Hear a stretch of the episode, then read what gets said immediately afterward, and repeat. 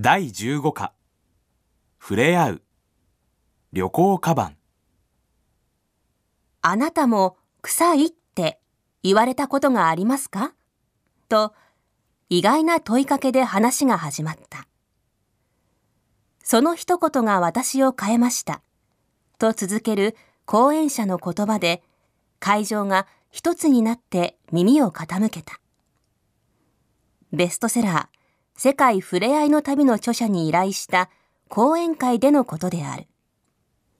若者の何気ない一言が思わず本が売れて知らぬ間にいい気になっていた自分を変えた。そう言って講演者はインドでの出会いについて話し始めた。日本に留学した経験がある若者と気が合い、食事をすることになった。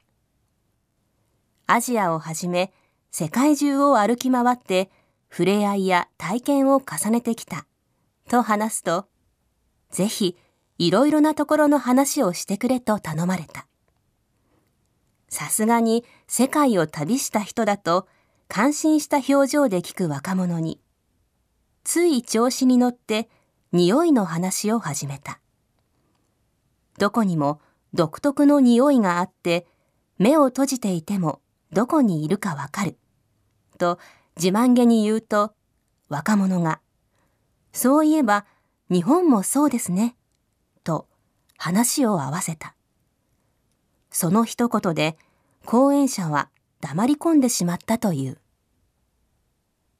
講演者は清潔な日本で匂いなどするわけがないと思い込んでいただけに若者の一言がショックだった。しかし考えてみれば、日本人には気がつかない、日本の匂いがあってもおかしくないと、若者の言うことが納得できた。何も言えなかったのは、自分の生活している場所が他の人にはどう見えるのか考えてもみなかったことを恥ずかしく思ったからだそうだ。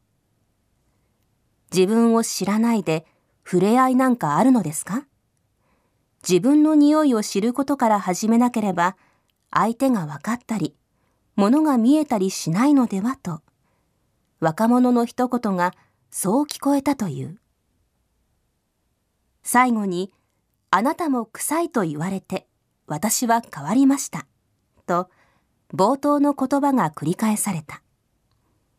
そして、今、自分も匂いがするのだという思いを旅行カバンに詰めて、旅を続けていますと話がまとめられた。講演者はこのテーマで次のベストセラーが書ければと願っています。と添えて会場を和ませ大きな拍手のうちに講演を締めくくった。